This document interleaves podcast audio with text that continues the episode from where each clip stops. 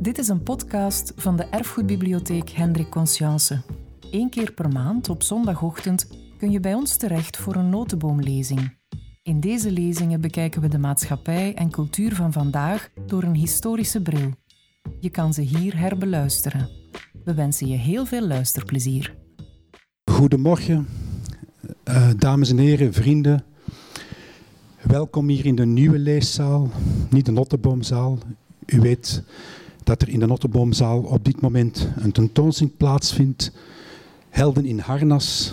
Dat is eigenlijk dan ook de aanleiding voor deze lezingenreeks. Het is ondertussen de derde. Vandaag verwelkomen we Jeroen Olieslagers. Hij gaat ons iets vertellen over Merlijn. Vooraleer ik verder inleid, zou ik u drie metaforen willen meegeven. Drie metaforen voor de kunstenaar. Nogal algemene metaforen die vaak terugkomen. De eerste is de, de kunstenaar als een held in een harnas, als een ridder. Eh, een van onze Belgische kunstenaars bezig graag de metafoor de krijger van de schoonheid. Een tweede metafoor is de kunstenaar als shamaan, als tovenaar, als een Merlijn. Dan kijk ik ook naar Joseph Beuys bijvoorbeeld. En een derde metafoor van de kunstenaar is de kanarie in de, in de kolenmijn. Een geweten, publiek geweten. In de traditionele en sociale media onvermoeibaar opvolger van de actualiteit. U hebt me al begrepen, het zijn drie metaforen die helemaal opgaan voor de kunstenaar die hier naast mij zit. Auteur, schrijver en vandaag ook spreker Jeroen Olieslagers. Ik hoef hem niet verder voor te stellen. U weet dat hij recent uh, furoren heeft gemaakt met twee boeken, uh, Wil en Wilde Vrouw, uh, die ook in, in de prijzen zijn gevallen. Het is kortom onze belangrijkste, de belangrijkste auteur van, van zijn generatie, Vlaamse auteur van zijn generatie. In de voorgaande gesprekken heeft hij mij ook meegedeeld dat dit geen traditionele lezing is, maar eerder, ik citeer Jeroen, een explo explorerende vertelling. En dan toch geen lezing is in de traditionele zin, ga ik ook al een vraag stellen van tevoren. In de roman Wilde Vrouw komt er ook een Merlijn, John Dee. Een van de boeiendste personages vind ik in het boek. Um, Engels humanist, filosoof, astroloog, ook bezig met esoterische wijsheid. Woont dan een tijd in Antwerpen, is daar aan, aan een boek aan het werken. En mijn vraag was dan, je kan ze misschien stellen in die je kan ze beantwoorden in de explorerende vertelling, maar misschien ook achteraf of, of later eens bij pot en pint. Wie is de Merlijn van vandaag of wie zijn de Merlijns van vandaag? Ik geef graag het woord aan Jeroen Olieslagers. En misschien nog even een kleine dienstmededeling, zoals u van mij gewoon bent. Graag dit apparaatje afzetten, want de lezing wordt ook opgenomen. Het zou heel storend zijn als we daar allerlei biepjes tussen krijgen. Ik dank u.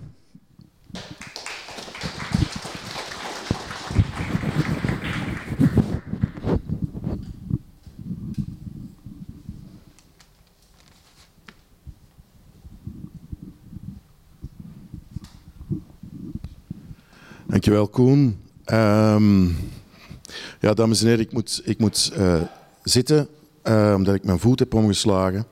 Maar ik heb dan een soort van Merlijnachtige staf mee, die ik dan af en toe zal vasthouden als ik, uh, als ik hem nodig heb, zelfs als ik zit. Um, ik zal misschien toch eerst al. Ehm, ik ga nog niet meteen die vraag beantwoorden van Koen, maar het even hebben over John Dee. John Dee, mijn boek uh, Wilde Vrouw, uh, is echt in Antwerpen verschenen. In de periode, in de jaren 60 eigenlijk, van de, van de 16e eeuw. En hij werd wel degelijk omschreven toen al als de Merlijn van zijn tijd. En John Dee heeft een hele interessante connectie met Antwerpen en ook met Leuven. Die was namelijk een vriend van Mercator. En uh, zij hebben samen gestudeerd in uh, Leuven. En Mercator heeft, was zo dankbaar voor die vriendschap. Mercator een van zijn globes gegeven heeft aan John Dee. Dus een van zijn wereldbollen. En dat is belangrijk, omdat John Dee, en ik denk dat de echo's wel zullen terugkomen in de vertellingen die ik ga doen, maar John Dee heeft een belangrijke rol gespeeld, niet enkel als astroloog, uh, of als natuurfilosoof. Er zijn zoveel benamingen waar dat je mee kunt karakteriseren. Maar astroloog en natuurfilosoof lijkt mij al, dan ga ik wel ver mee. Um, hij heeft een hele belangrijke rol gespeeld uh, aan het hof van Queen Elizabeth. Het was John Dee, overigens, die de dag bepaald heeft op verzoek van Elizabeth, de dag van de kroning van Elizabeth. Dus hij heeft astrologisch gekeken hoe dat de planeten stonden de juiste dag om haar als koningin in te huldigen. Dus dat wil al wel wat zeggen. John Dee stond vrij dicht bij Queen Elizabeth. En hij is ook degene, naar verluid, die heel het concept van de British Empire heeft uitgevonden. Dus heel het idee, wat natuurlijk gebaseerd ook op het Romeinse Rijk enzovoort enzovoort, maar heel het idee van een empire komt van John Dee. En aangezien dat hij natuurlijk dicht staat bij Queen Elizabeth, heeft dat ook gevolgen gehad. De 16e eeuw is, zoals u weet, ook de 15e uiteraard, een eeuw van exploratie. En het British Empire is uiteraard beginnen groeien en groeien en groeien. En bereikte, laten we zeggen, zijn hoogtepunt met alle landen die ze hebben gekoloniseerd in de 19e eeuw. Dus de raadgever die dicht staat bij de koningin, is een van die aspecten van Merlijn. Het gaat langs de ene kant over macht en over kennis. Luistert macht naar kennis. Dat is natuurlijk nu al, sowieso, in deze eeuw, in dit jaar, in deze coronaperiode, een hele belangrijke. Wordt er naar kennis geluisterd? En hoe gaat macht om met kennis? Dat is iets wat we nu voortdurend meemaken, jammer genoeg. Met alle gevolgen van die natuurlijk. Want daar zit natuurlijk ook heel veel controverse rond. Wat is de functie van kennis? In dit geval wetenschappelijke kennis als we het hebben over de 21ste eeuw. Wat is die functie van die wetenschappelijke kennis in onze samenleving? En hoe kan macht en autoriteit en een overheid daarop reageren? Wat doen ze met die kennis? Dat is een van die thema's die Merlijn zo fascinerend maakt. Hoe ga je om met kennis? Maar het beeld van Merlijn dat we hebben is beïnvloed, maar rechtstreeks beïnvloed denk ik, door het werk van Terence White, die in de 20e eeuw, meer bepaald in 1938, begint hij zijn cyclus. Dat uiteindelijk uitmondt in een boek dat bestaat uit vier delen. En dat zal worden gepubliceerd in 1958 als The Once and Future King. Of in het Nederlands uh, Arthur Koning voor eens en altijd. En dat boek, dames en heren, heeft op mij ongelooflijke invloed gehad. Is te zeggen, dat is het boek dat ik al lees vanaf mijn twaalf en nog steeds lees. Ik ga helemaal op het eind ga ik daar een stukje naar voorlezen. Mijn absoluut favoriete stuk uit heel het boek. En maar vertellen over Terence White. Maar hetgeen wat er met het boek van Terence White is gebeurd, daar, daar leren we dus die Merlijn kennen met zijn lange baard, met zijn hoed, met een gewade waar dat allemaal uh, planeten op staan en sterren, et cetera, et cetera. Dat beeld, dames en heren, is, dat zit er bij ons in. Dat is onze Merlijn, zou ik maar zeggen. En dat gaat verder en verder en verder. Ik heb vanmorgen nog eens gecheckt op Netflix bijvoorbeeld. Ik heb gewoon Merlin ingetikt en gezien hoeveel series en films, en dan enkel nog maar op Netflix, gebaseerd zijn op die Merlijn, de Merlijn de magier. Het is onvoorstelbaar. De invloed daarvan wordt eigenlijk zelfs nog maar groter en groter en groter. Eh, J.K. Rowling die de Harry Potter-cyclus geschreven heeft, maakt ook duidelijk dat heel het aspect, en dat komt op het einde van mijn vertelling terug, heel het aspect van het leren van een magier, in opleiding gaan bij een magier, dat dat, dat idee dat bij, uiteraard in heel de Harry Potter-reeks zo duidelijk aanwezig is, dat ze dat uh, heeft gevonden bij Terence White, bij The Once and Future King. Dus dat boek heeft ons heel erg beïnvloed. Heeft onze blik beïnvloed op Merlijn. Dat is een van de redenen waarom ik gevraagd heb om dit te tonen. Ik weet niet of dat iedereen dat kan zien, maar dit is een illustratie van Aubrey Beardsley. Waar we een heel andere Merlijn zien.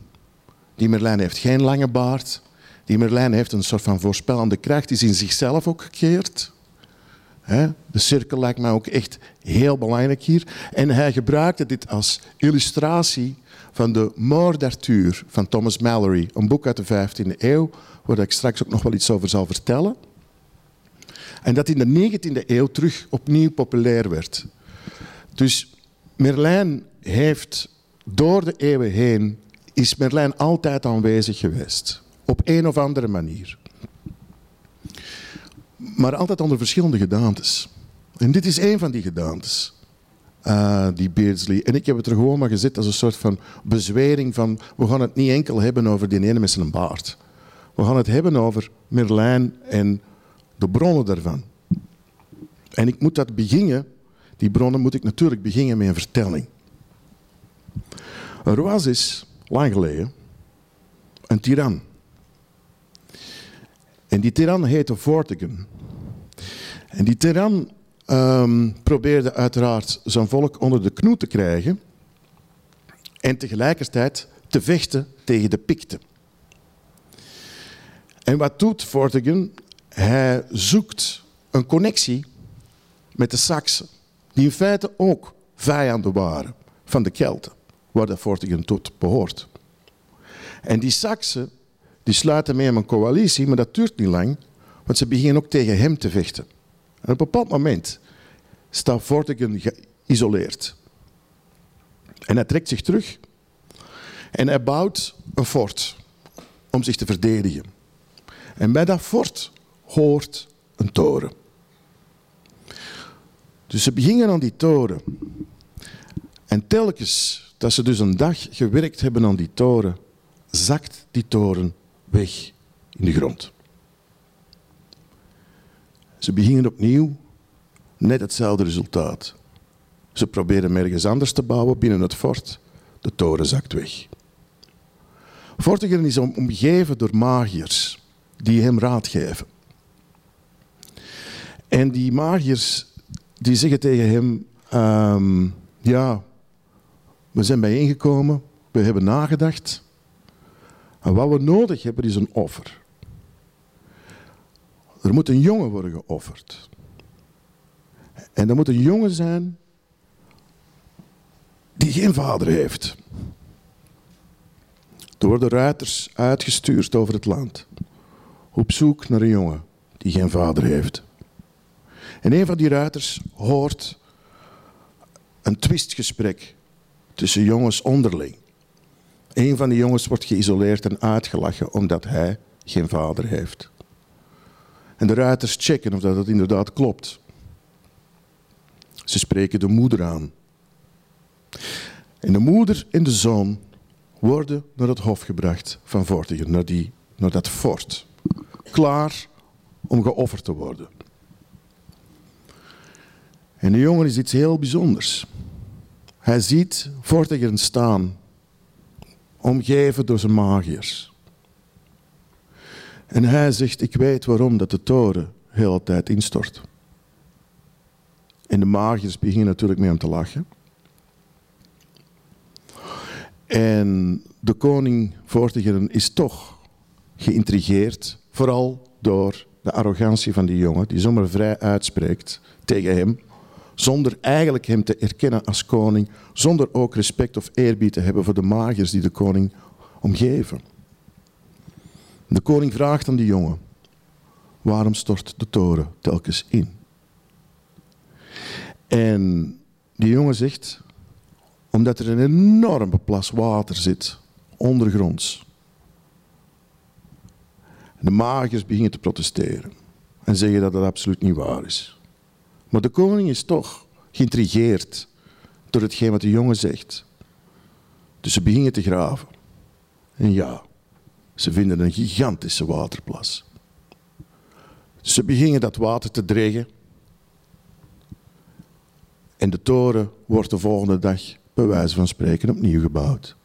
Weer stort de toren in. De magers zeggen van, ziet u wel sieren? De jongen heeft zich vergist. Koning zegt, ja, maar hij heeft wel dat water gevonden. Ja, maar de toren stort nog altijd in. De jongen spreekt en zegt, er is een gigantische steen onder die plek waar dat nu helemaal gedreigd is. En onder die steen zitten twee draken. Er wordt heel hard gelachen. Maar de koning is nog altijd geïntrigeerd. Ze graven de steen uit. En daar zijn twee draken. Een witte en een rode draak. En die beginnen met elkaar te vechten. En de rode draak wint. Dat is een van de redenen waarom dat de Welshmen nog altijd een rode draak in hun vlag hebben trouwens. Op hun vlag hebben. Maar terwijl dat iedereen vol verbijstering kijkt naar het gevecht van de twee draken, ligt de jongen te schuimbekken. Een soort van epileptische aanval. En uiteindelijk zien ze hem. En ze gaan naar hem toe. Ze helpen hem recht. En hij spreekt in tongen. En hij voorspelt in lange, lange verzen de toekomst van Groot-Brittannië. En hij gebruikt dieren om die toekomst te beschrijven. Gevechten tussen verschillende dieren. Compleet ontoegankelijk, maar iedereen is zwaar onder de indruk. Die jongen, dames en heren, is Merlijn. Dat is het allereerste wat we van Merlijn te lezen krijgen. En dit komt uit een boek dat Geoffrey of Monmouth heeft geschreven. In 1138 komt dat boek, wordt dat boek bekend. Het is niet zomaar een boek. De Latijnse titel is Historia Regum Britanniae. Namelijk geschiedenis van de koningen van Bretagne. Dat boek kent een enorm succes en wordt verspreid, uiteraard gekopieerd, hè, zoals dat gaat. Daar hebben we heel veel edities van. Die gaan over, uh, dat komt ook in onze landen terecht en verder en verder en verder. Het is een zeer, zeer merkwaardig boek. Waarom? Omdat Geoffrey of Monmouth beweert dus een geschiedenis te schrijven van de koningen van Engeland. En tegelijkertijd zit Merlijn daar dus in. En die profetieën, waar we niet helemaal van weten of uh, Geoffrey of Monmouth die profetieën ervoor nog heeft geschreven, want er zijn ook aparte edities van enkel die profetieën van die Merlijn die daar, uh, van die jongen, die zijn ook vrij populair geworden. Hè? Maar die zit dus ook integraal in die eerste editie van die geschiedenis van die Geoffrey of Monmouth schrijft. Wat is hier het interessante van, dames en heren? Dat is dat Merlijn op dat moment wordt beschouwd als een historisch personage. Het is geen fictief personage. Iedereen gelooft dat hij deel heeft uitgemaakt van de geschiedenis van Groot-Brittannië. Dat is een hele belangrijke. Het duurt tot ver in de 16e eeuw, begin 17e eeuw, dat er twijfels zijn over de historiciteit van Berlijn. Het interessante is dat natuurlijk, kunt zeggen van ja, dat is de 12e eeuw en die middeleeuwers en uh, haha, dommerikken, die zomaar een verhaal voor waar aannemen en, en, uh, en heel een heel idee over geschiedenis. Maar we zijn bezig over de 12e eeuw. En we zijn bezig over een ontwikkelde cultuur. Wij kijken altijd met een, met een laten zeggen, morele superioriteit naar het verleden. Wij denken altijd dat wij het, enig, dat wij het beter weten. Daar komt het eigenlijk op neer. Dat zit er gewoon nu eenmaal in. Onze blik is altijd moreel gekleurd en gaat altijd terug naar onszelf. En een soort van superioriteit komt er dan naar boven. Die 12e eeuw in Groot-Brittannië is bijzonder. Er zijn wel degelijk geschiedkundigen. Er zijn wel degelijk mensen die bronnenonderzoek doen. Maar waarom wordt dat dan niet aangetast? Heel die historiciteit van Merlijn. Er zijn een paar interessante redenen. Een van die redenen is dat we leven op dat moment in Engeland in die 12e eeuw. Zitten we bij de, Normandische periode van in de Engelse geschiedenis. Willem de Veroveraar in 1066 uh, brengt een Normandisch vorst, brengt een coalitie op gang, op, op de been. Hij wil Engeland echt te pakken krijgen. Want Engeland, en het gaat eigenlijk, dames en heren, het gaat eigenlijk over belastingen. Dus Engeland is op dat moment heeft een ongelooflijk taxsysteem, een geweldig belastingssysteem. Uiteraard, uiteraard zijn er dan de Anglo-Saxen daar aan de macht. En Willem de Veroveraar denkt, ik, dat wil ik hebben, dat taxsysteem. Dat is natuurlijk ook heel goed voor mijn boekhouding. En ik wil gewoon ervoor zorgen dat, ik, eh, dat mijn rijk groter wordt en dat mijn rijk toekomst heeft. Het is in 1066 de slag van Hastings veroverd. Willem de Veroveraar, Groot-Brittannië. Een groot stuk er. Het blijft de hele tijd onrustig. Want er is een ongelooflijke cultuurschok uiteraard. Die mensen daar spraken oud-Engels. Wat Willem de Veroveraar die uh, introduceert Latijn als cultuurtaal. Uiteraard wordt het taxsysteem, daar komen ze uiteraard niet aan. Maar er zijn veel boeren die ontpacht geraken. Er, zijn er, is een, er, is een, er is een echte cultuurschok waarbij dat het Frans als hoftaal ook wordt ingevoerd. En de aanvallen blijven duren op Willem de Veroveraar en de nazaten van Willem de Veroveraar. Dus het is een vrij labiel regime. En dat labiel regime heeft een soort van stamboom nodig. En daar blijkt Merlijn een belangrijke rol in te spelen. Plotseling is er zo iemand als een profeet, die uiteraard spreekt in profetieën en die iets voorspelt wat later zal gebeuren, namelijk Arthur en, en, en, en wat, wat koning Arthur nog zal doen. En die Normandiërs, die houden zich daaraan vast. En die zien in die profetieën hun positie uh, versterkt. Vandaar natuurlijk dat dat boek zo populair is. Het, het werkt ook als propaganda. Dus die Merlijn krijgt een rol in heel de propaganda en heel het hofleven van het, laten we zeggen, het Normandische hofleven in Engeland, ook bij de nazaten van Willem de Veroveraar. Zeer merkwaardig verhaal, waarbij Merlijn dus uh, deel uitmaakt van de macht. Die macht meestut. Compleet ander, andere, ander beeld van Merlijn dan, dan we al, al hebben. Die jongen blijft die jongen, maar die jongen neemt een deel, maakt een deel uit van heel die machtsstructuur van Engeland op dat moment. Dat is het eerste verhaal over Merlijn. Het tweede verhaal is het verhaal van een krijgsman die een wilde man wordt. Er is een krijgsman en die heeft twee vrienden, Peridur en Roderick. En zij trekken te strijden tegen de koning van Schotland. En de veldslag is verschrikkelijk. En die krijgsman heet Merlijn. De veldslag is zo verschrikkelijk. Er zijn zoveel doden. Dat Merlijn zijn verstand verliest. Hij ziet dat drie broers van zijn goede vriend Peridur gesneuveld in het slijk liggen. En hij begint alles in vraag te stellen.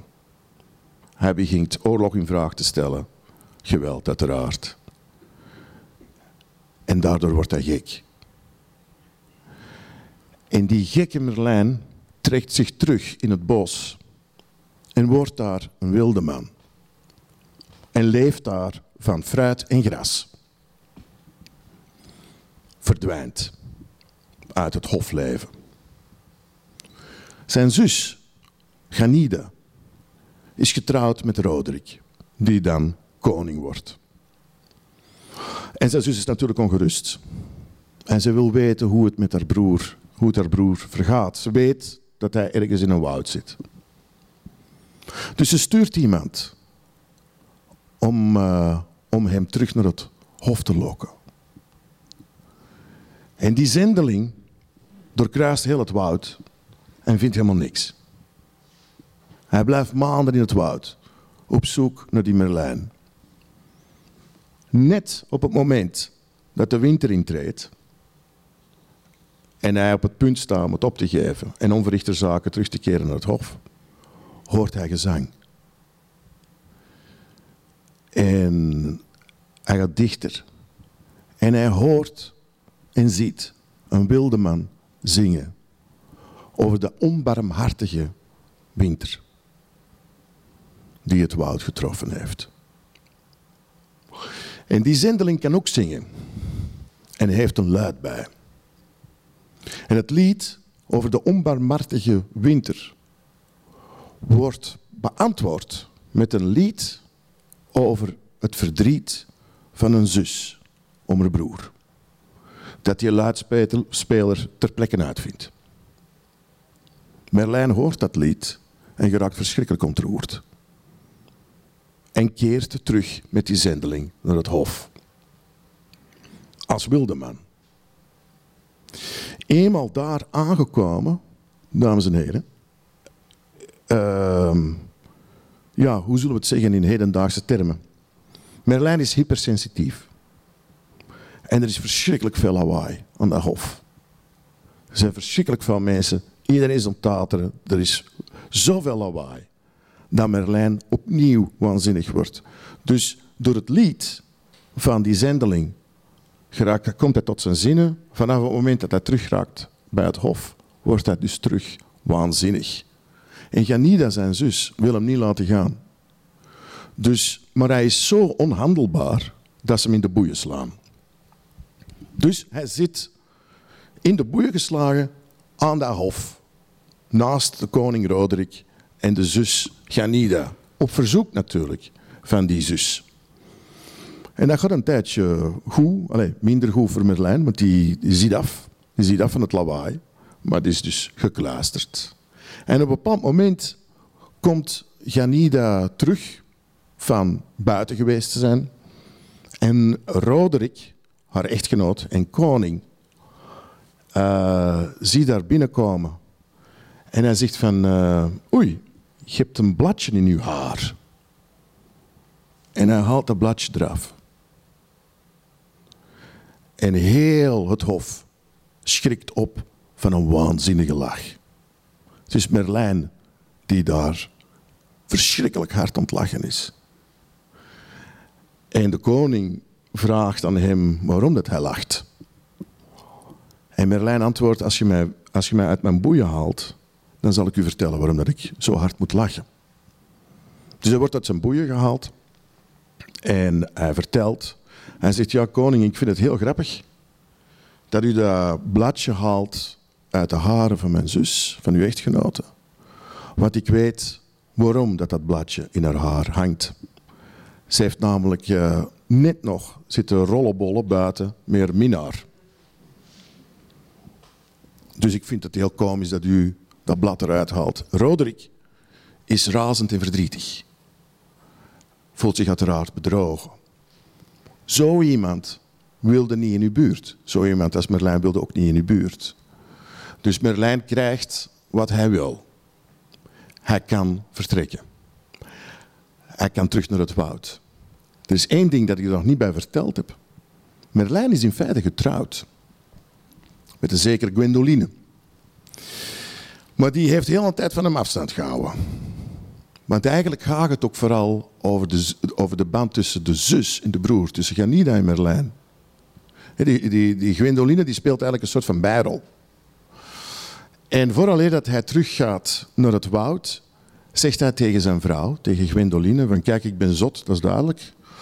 Uh, dus ons huwelijk kan opgeheven worden en jij bent terug vrij. Je kunt terug trouwen als je wilt. Um, en die Gwendoline die denkt van, uh, ja, dit is sowieso vervreemd van de echtgenoot. En Merlijn zegt erbij, maar ik zal wel weten wanneer dat, uh, dat je terug gaat trouwen. En dan keer ik misschien terug om mee te feesten. Dus Merlijn zit in het woud. En een hele tijd daarna ziet hij in de sterren dat zijn vrouw opnieuw gaat trouwen. En hij verschijnt daar op een spectaculaire manier aan het hof. Hij zit namelijk op een gigantisch hert met een groot gewei. En hij is omgeven allemaal door dieren van het bos. Zo verschijnt hij aan het hof. Als een uh, Cernunnos, als een Keltische god. De nieuwe echtgenoot van Gwendoline ziet hem arriveren en begint verschrikkelijk hard te lachen. Omdat hij er volgens hem zo onnozel uitziet. Zo wild, zo niet behorend tot het hof. Gij onnozelaar, ik ga trouwen met je vrouw, gij hebt hier nooit fatsoenlijk gespanjeerd. Je bent een zot. Merlijn wordt razend, breekt een stuk af van het gewei van het hert waarop hij zit en vermoordt de echtgenoot ter plekke. Waarna hij natuurlijk terugvlucht naar het woud.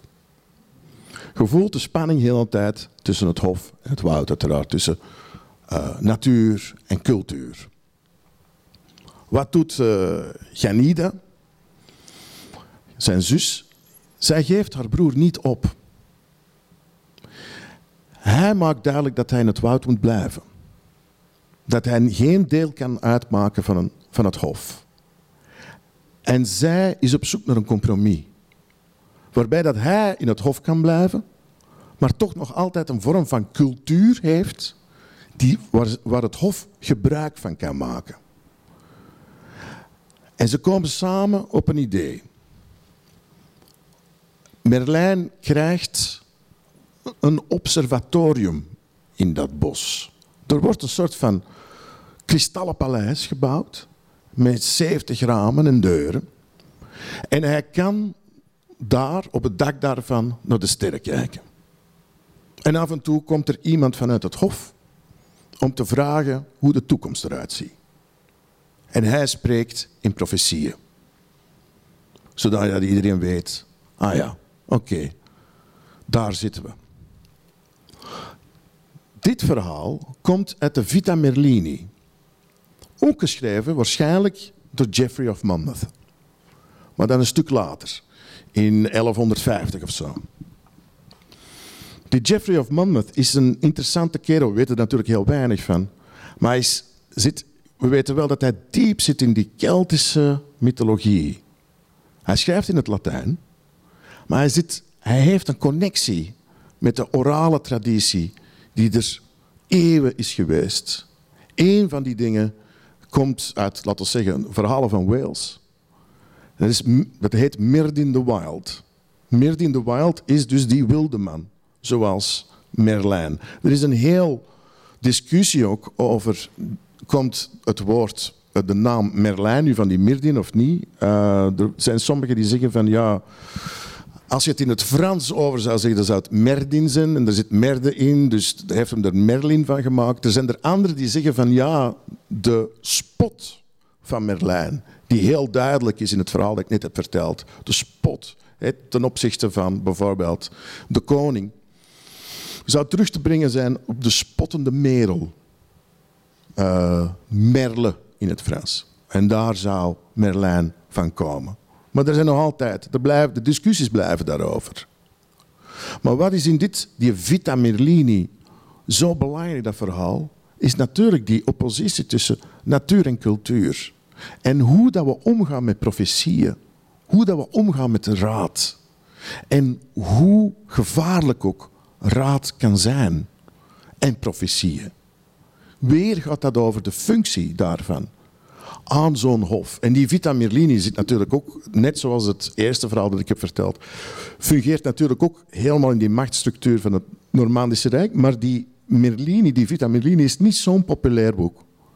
Dus het vorige boek wat ik heb over verteld is veel populairder. Maar die Vita Merlini is belangrijk omdat die heel de, de cultuur, en dan vooral de Franstalige cultuur, echt heel erg begint te beïnvloeden. En die Merlijn wordt alleen maar fascinerender en fascinerender. We krijgen dus de Hoofdse liederen en, enzovoort, enzovoort. We krijgen Chrétien de Troyes, maar Chrétien de Troyes in de 13e eeuw schrijft nauwelijks over Merlijn, vernoemt hem één of twee keer. Maar het is ook Chrétien de Troyes die zijn Parsifal bijvoorbeeld schrijft uh, aan het Hof van de Graaf van Vlaanderen. Een groot stuk daarvan schrijft hij trouwens in Gent in die 13e eeuw. En Chrétien de Troyes schrijft in feite ook verhalen, ridderverhalen, die functioneren binnen de perceptie van de macht. De ridderverhalen die we kennen hebben veel te maken met nostalgie. Dan al. In de 11e, de 12e, de 13e eeuw is er nostalgie naar bijvoorbeeld de 8e eeuw. Het hoogtepunt van het ridderschap. Geoffrey of Monmouth verwijst naar de 6e eeuw. Um, waar dat ook ridderschap, het ridders, de echte ridders waren toen. Zie je? Mensen kijken altijd terug. En zoeken ergens in het verleden een tijd waarbij dat de huidige macht mee kan worden geassocieerd. Chrétien de Troyes was natuurlijk een hoofdse dichter. Maar die hoofdse gedichten, die, die, die, laten we zeggen, die epische gedichten, die functioneerden wel degelijk binnen een machtsstructuur. De graaf van Vlaanderen van het sponsorde uh, Chrétien de Troyes om die dingen te schrijven. We hebben altijd behoefte aan dat ridderschap. Dat ridderschap als een vorm van macht natuurlijk. En binnen, binnen een patriarchale cultuur. Terwijl dat je die, bij die Keltische uh, bronnen van Geoffrey of Monmouth... heb nou, niet noodzakelijk een patriarchale cultuur. Daar kunnen we het zelfs ook nog wel over hebben. Het gaat eigenlijk altijd maar verder en verder. De verhalen, de ridderverhalen, waar dat we een grote spiritualiteit op projecteren, terecht denk ik. Um, er valt veel voor te zeggen. En er zit natuurlijk een, een, een, geweldige spirituele laag. Zeker als we dan beginnen over de graalridders. Um, dan, dan, voel je natuurlijk dat de kweeste zo belangrijk is. Maar er is ook altijd weer een politieke kant aan. Een maatschappelijke kant aan. Die wij vergeten zijn, omdat we de geschiedenis ook niet zo goed kennen. Maar die zitten in de, laten we zeggen, aan tegen de boezem van de macht. Worden die spirituele, mythologische verhalen verteld. Dat vergeten we vaak. Um, wacht, ik even drinken. Zijn er vragen? Of zal ik verder vertellen? Oké. Okay.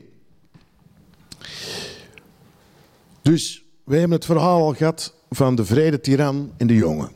Ik heb het verhaal verteld van de krijgsman die een wilde man werd. Een spottende wilde man. Het derde verhaal is niet geschreven door Geoffrey of Monmouth.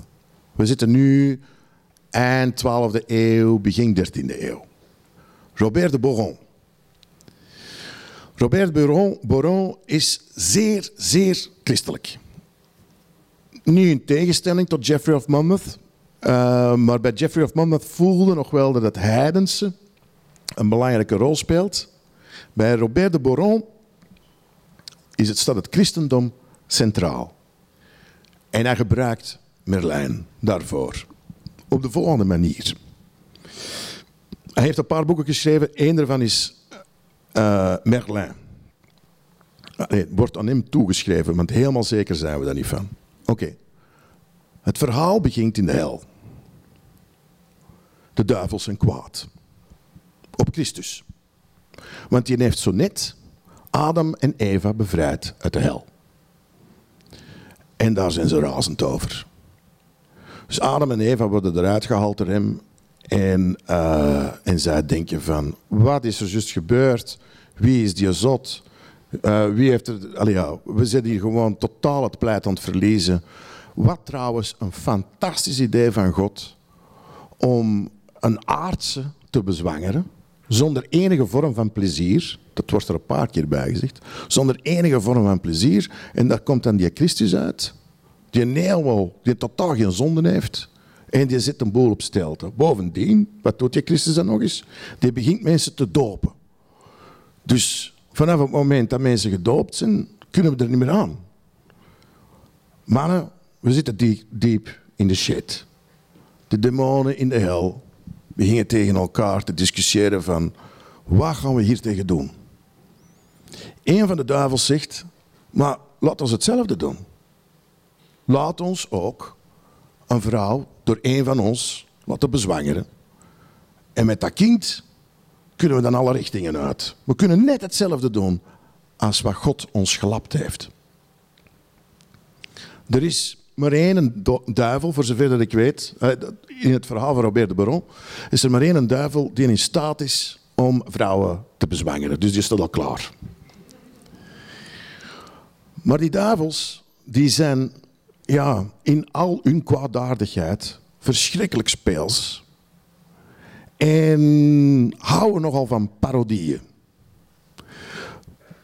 De, die parodie is voor iedereen duidelijk die de Bijbel wat gelezen heeft. Namelijk, ze willen een parodie doen op het verhaal van Job.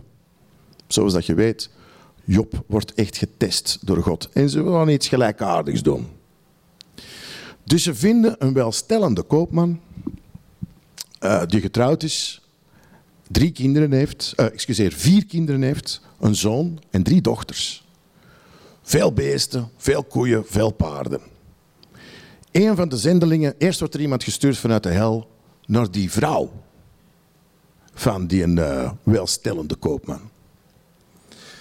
En die beginnen wat te babbelen. De duivel heeft menselijke vorm aangenomen.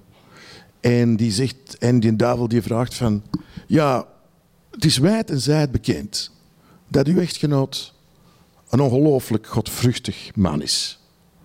En die vrouw die knikt, die zegt, ja, dat is waar. Mijn echtgenoot is zeer godvruchtig en vroom. Ja, zegt die duivel, maar er moet toch iets zijn waar dat hij gewoon helemaal losgaat. Dat kan toch niet? En een heilige is dat toch niet? En die vrouw zegt, ja, mijn echtgenoot is niet, is, is, komt dicht bij heiligdom, in mijn ogen. Maar er is iets wat hem, ja, hij heeft wel een, een, een defoke. Hij kan heel kwaad worden. U weet, woede, ira, een van de belangrijkste zonden. Dus die, die zendeling die komt terug naar de hel en die zegt, deze is een hele goeie, maar die kan kwaad worden. Dus daar kunnen we hem bij pakken. Het verhaal van Job begint uh, in voegen te treden. Eerst zijn er een paar duivels die worden gestuurd en die maken al zijn koeien kapot. De welgestelde mens uh, stelt dus vast dat zijn koeien dood zijn. Kijkt naar zijn knechten en de knechten zeggen, we weten niet wat er gebeurd is. En hij zegt, hebben ze mishandeld, slecht eten gegeven. Die knechten, heer, uh, ze zijn allemaal dood op één nacht. En de welgestelde mens moet op zijn tanden bijten. En denkt van ja, dat kan gebeuren. En keert terug naar huis. En die duivels is hem kwaad. Hij is ongerust en verdrietig. Maar kwaad is hem nog niet echt. Hmm. De volgende nacht maken ze zijn lievelingspaarden kapot. En dan komt die welgestelde naar buiten en ziet zijn twee prachtige hengsten dood liggen in het hooi. En denkt, hij zegt nog net niet godverdomme, maar hij denkt van, wat is deze? En er begint woede te groeien. Maar hij slaagt nog altijd een kruis.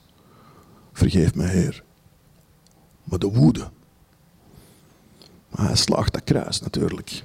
Davels denk je, we hebben een bena. We hebben een bena.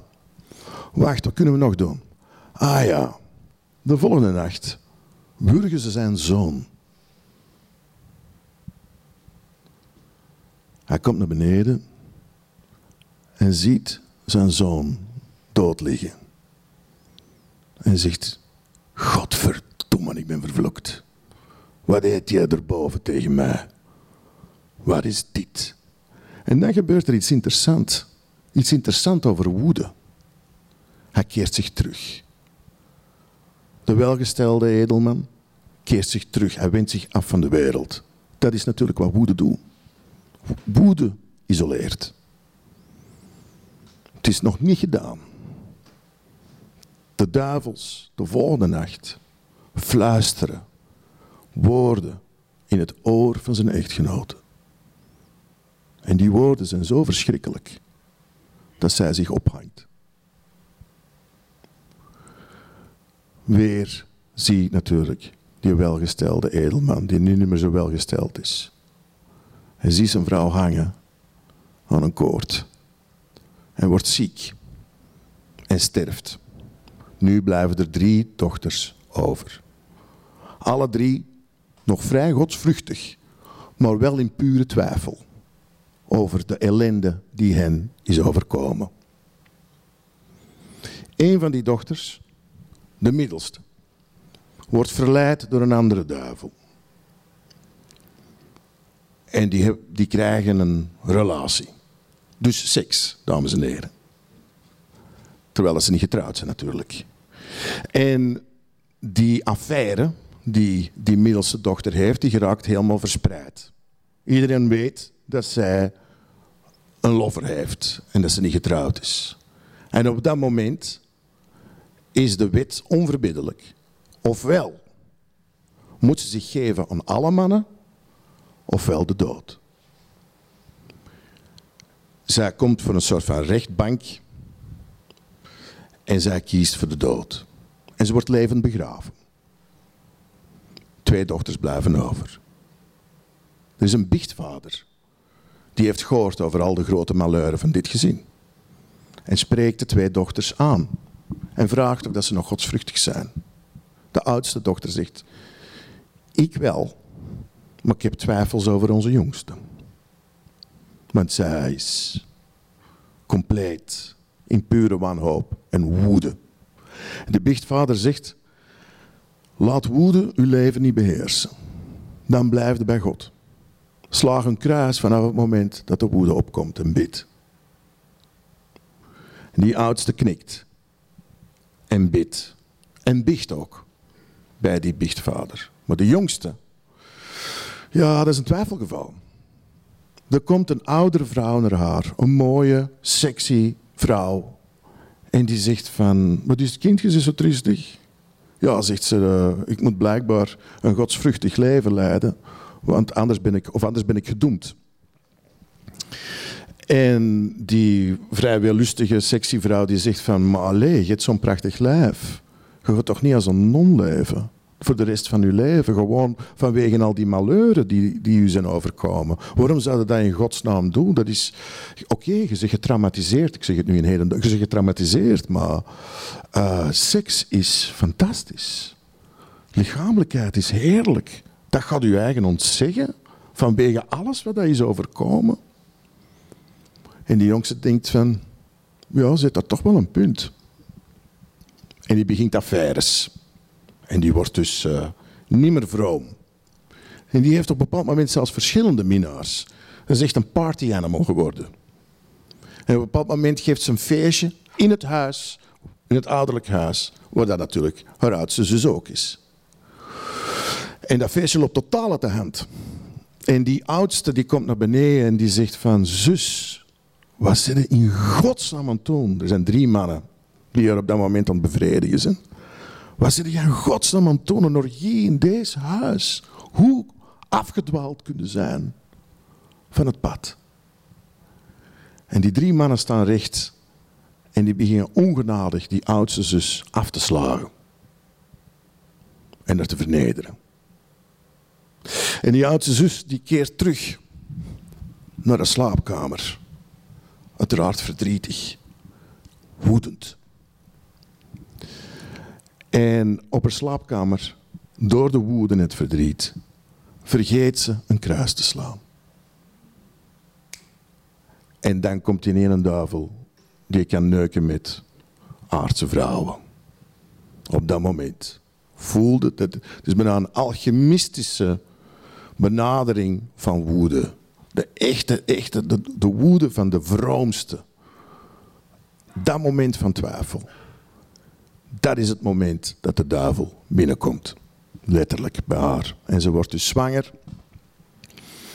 En uh, de volgende dag realiseert ze zich wat er is gebeurd. Ze voelt dat er iets aan de hand is. En ze gaat naar haar biechtvader. En haar biechtvader heeft ook onmiddellijk door um, wat er is gebeurd. En hij zegt van, je zit een zondares, maar je hebt inzicht in de zonde. Dus als straf mogen enkel op vrijdag eten voor de rest van je leven. En zullen moeten biechten en bidden en, en kruisen slagen en dat soort dingen. Dat gebeurt. Zij doet dat. Maar het kind in haar buik is natuurlijk een kind van de duivel.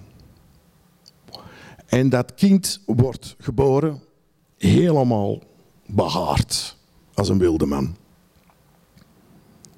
En God heeft door wat er gebeurd is. De gave die de duivel aan dat kind heeft gegeven, is dat hij alles weet van wat er in het verleden is geschied. Dat is ook heel merkwaardig. Daar zijn die duivels mee bezig. Als je weet wat er in het verleden is gebeurd, dan kun je alleen maar de kant van de duivel kiezen. Interessant, hè, op zich. En dus hij heeft die gave, maar God geeft hem een andere gave. Dat hem in de toekomst kan kijken. En toekomst en verleden compenseren met elkaar. Dat is dus ook Merlijn. Merlijn stamt, volgens Robert de Boron, komt hij echt uit de woede. Uit de zonde van de woede. En dan, als we dan terugschakelen naar wat ik verteld heb over de Vita Merlini, namelijk dat uh, Merlijn iemand, dus die een echtgenoot van zijn vrouw van, uh, vermoord, dan voelde dat die woede daar ook al in zit. Maar wat doet Robert de Boron met dit verhaal? Hij plaatst dat echt in een hele strenge christelijke beleving in het verhaal. Dus Merlijn wordt dan een antwoord op Christus. Wat toch nogal vrij spectaculair is. Het is ook de Boron, want dat is nog maar het begin van het verhaal wat ik heb verteld. Hè. Dan begint Merlijn zijn dingen te doen. Dan komt bijvoorbeeld Vortigern, het eerste verhaal dat ik heb verteld. Dat komt er ook in voor. Uh, enzovoort enzovoort. Maar dat is één, het eerste verhaal dat eindigt met het zwaard in de steen. En dus Arthur.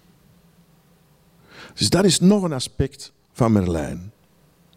De woede, de natuur, de wildheid, de profetieën. Het feit dat heel dit ding, heel dit ding kan, kan zowel spiritueel worden geïnterpreteerd als historisch, als vanuit de macht. Al die verhalen komen allemaal op die manier bijeen in die ene Merlijn. Er zijn er nog die ik kan vertellen, maar ik zie dat mijn tijd verder gaat. Uiteraard, ik ga altijd over tijd, sorry. Um, laat ons even teruggaan naar Terence White. Voor mij de bron van Merlijn. Terence White is super fascinerend. Hij schrijft het eerste boek van The Once and Future King, The Sword in the Stone, in 1938. Dat is geen toevallig jaar, uiteraard, dames en heren. Dus de de wereld staat bijna in vuur en vlam voor, de, voor Terence White voor de tweede keer. Hij heeft de Eerste Wereldoorlog meegemaakt. En dus hij is iemand ervoor, heeft Terence White science fiction verhalen geschreven. Hij probeert, het is ook een beetje een eenzaad, is een heremiet. Maar hij heeft wel, in Cambridge heeft hij een studie gemaakt van de moord d'Arthur van Thomas Mallory, waar dat Merlijn in feite veel minder in voorkomt en waar dat veel meer gaat over Arthur. Merlijn speelt een rol, maar wordt uiteindelijk verliefd op een zekere Nimue.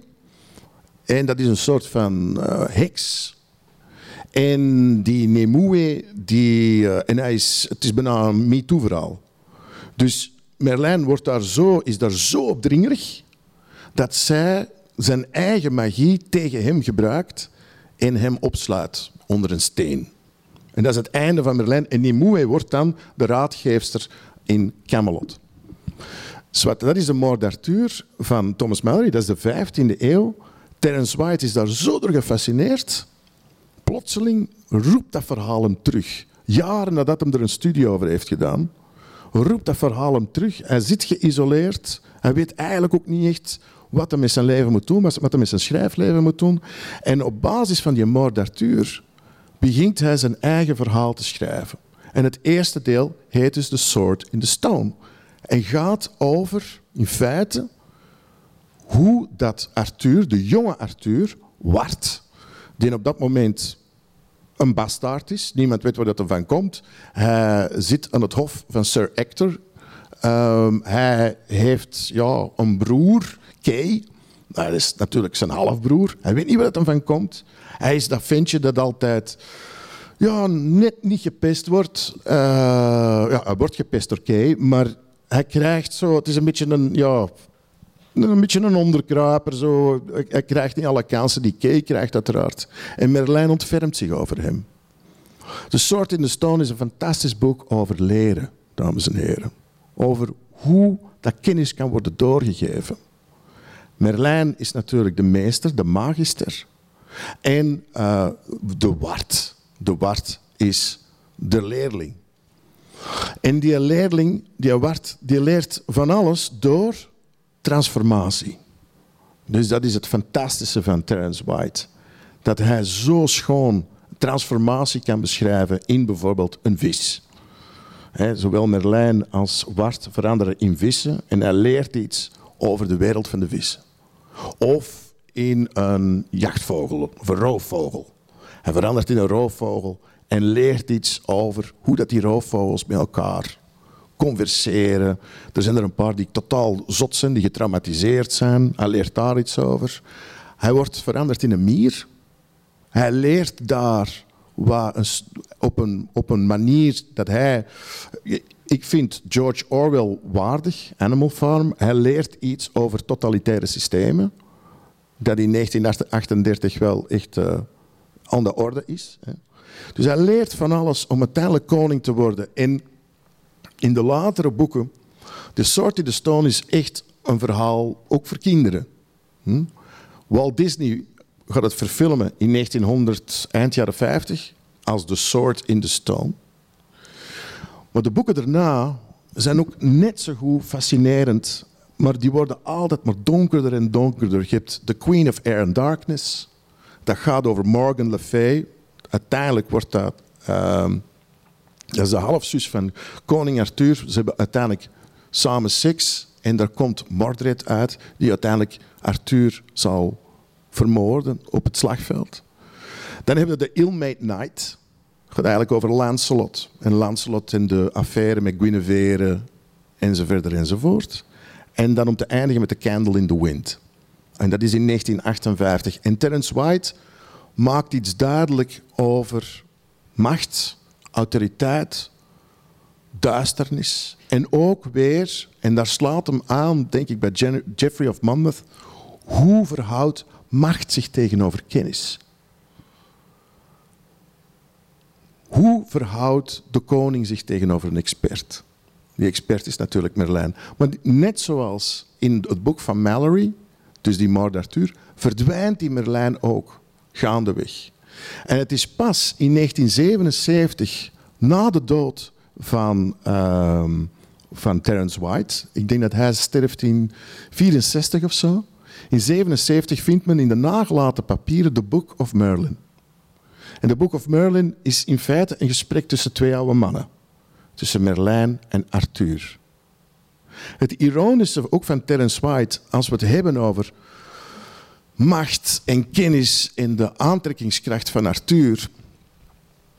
Walt Disney maakt die film, uh, The Sword in the Stone, dat wordt een heel groot succes.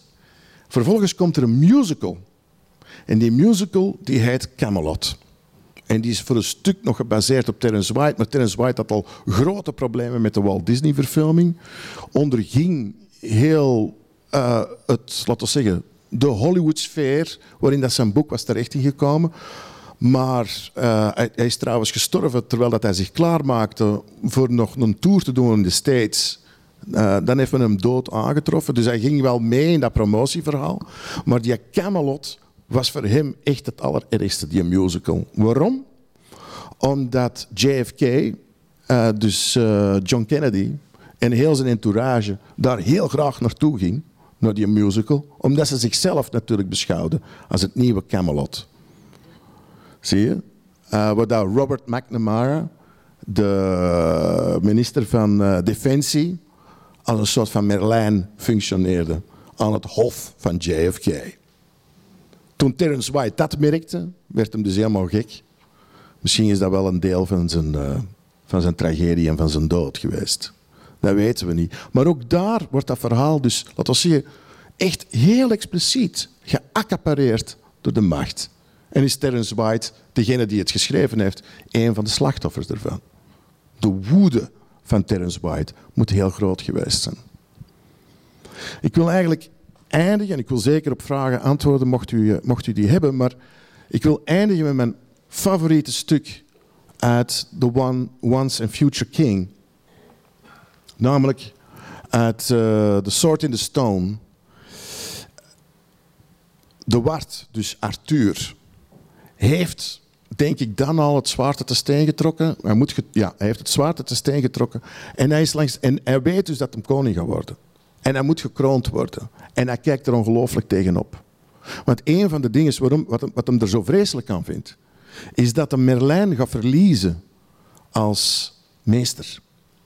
Merlijn gaat wel blijven aan dat hof, maar de relatie is helemaal anders. Want Wart, de jonge Arthur en Merlijn hadden een one-on-one relatie. En dat is nu allemaal voorbij. De kindertijd, de kindertijd is voorbij. En hij is dus triestig. En hij vraagt, kunnen we nog, kunnen we nog één transformatie doen? Kan hij mij nog één keer, Merlijn, veranderen in een dier? En Merlijn gaat dat doen. Hij gaat hem veranderen in een bever, maar dat ga ik, hem niet, dat ga ik niet voorlezen. Ik ga iets voorlezen over leren. Wacht, ik ga het even nemen. Als u dat niet erg vindt. Meestal lees ik het Nederlands voor. Maar ik ga Terence White proberen te eren met mijn Engels. dus het ding is, Arthur is triestig. En Merlijn heeft daar een antwoord op. The best thing for being sad, replied Merlin, beginning to puff and blow, is to learn something. That is the only thing that never fails. You may grow old and trembling in your anatomies. You may lie awake at night, listening to the disorder of your veins. You may miss your only love. You may see the world about you devastated by evil lunatics, or know your honor trampled in the sewers of baser minds. There is only one thing for it then to learn. Learn why the world wags and what wags it. That is the only thing which the mind can never exhaust, never alienate, never be tortured by, never fear or distrust, and never dream of regretting. Learning is a thing for you. Look at what a lot of things there are to learn. Pure science, the only purity there is. You can learn astronomy in a lifetime, natural history in three, literature in six. And then, after you've exhausted a million lifetimes in biology and medicine and theocriticism and geography and history and economics, why, you can start to make a cartwheel out of the appropriate wood or spend 50 years learning to begin to learn to beat your adversary at fencing. After that, you can start again on mathematics until it is time to learn to plow. Leren, dames en heren. Ik vind het een fantastisch ding dat Merlijn, de laatste mooie monoloog die Merlijn geeft aan Arthur. Ik heb deze vertellingen gedaan omdat ik zelf iets aan het leren ben over Merlijn. Ik denk, ik ben niet zeker, maar ik denk dat ik een aspect van Merlijn zal gebruiken in mijn volgende roman. Is daarom dat ik aan het leren ben. Uh, dat boek gaat heten De Wonderen in de Waan. Ik weet nog niet wanneer het uitkomt. gaat zich afspelen op het einde van de 19e eeuw. Om de vraag te beantwoorden van Koen. Wie zijn de Merlijns van vandaag? Wel, ik denk dat ik het antwoord al wel heb gegeven. Ik vrees, dames en heren, dat het de virologen zijn. Niks is op dit moment controversiëler dan een viroloog. Niks kijkt zozeer in de toekomst dan een viroloog. En niks maakt zo woedend dan een viroloog. Dames en heren, dank u wel en laat ons blijven leren. Dank u.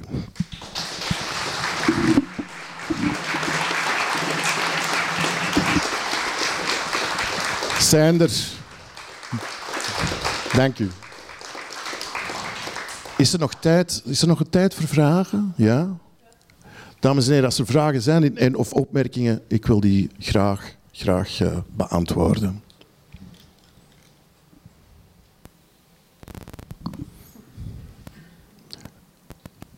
Ik zou zeggen, wees niet geïntimideerd. Ah, kijk. Voilà. Wacht even, meneer. Er komt een microfoon in uw richting.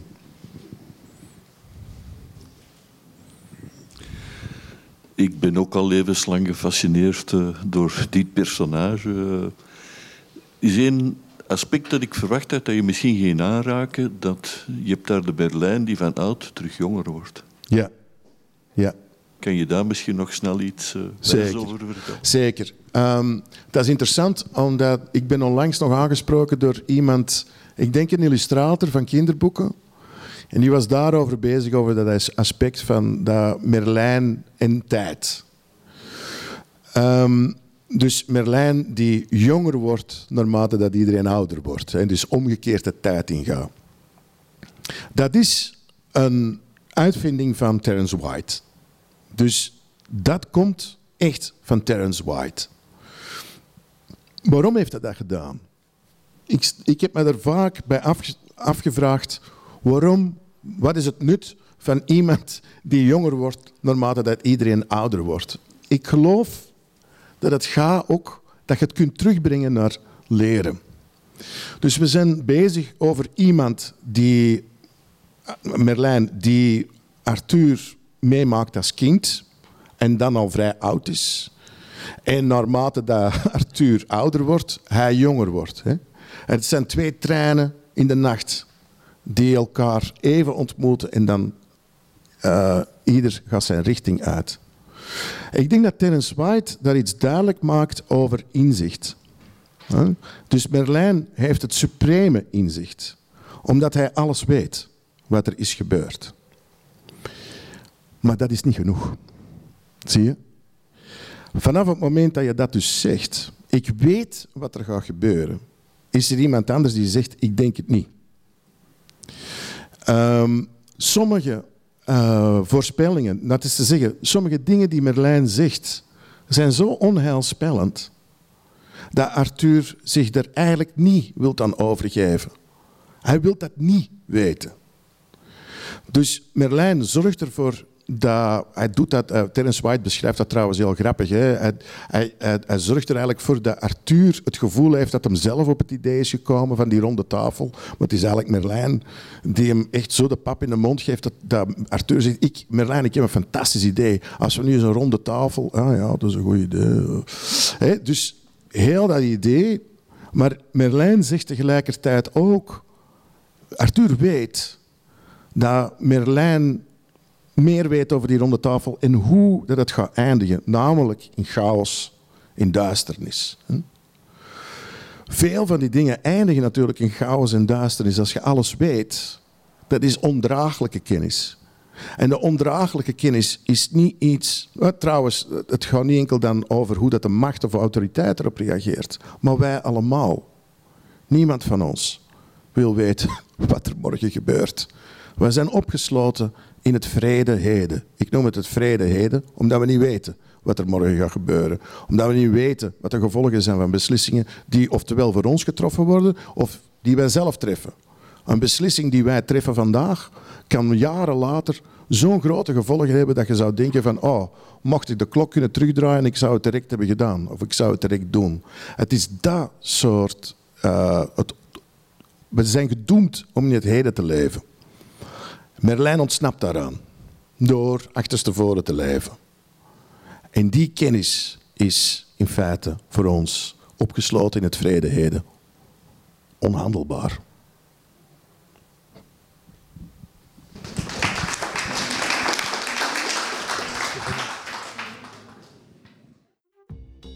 Je luisterde naar een podcast van de Erfgoedbibliotheek Hendrik Conscience. Wil je nog een andere lezing beluisteren? Ga dan naar www.consciencebibliotheek.be-herbeluister.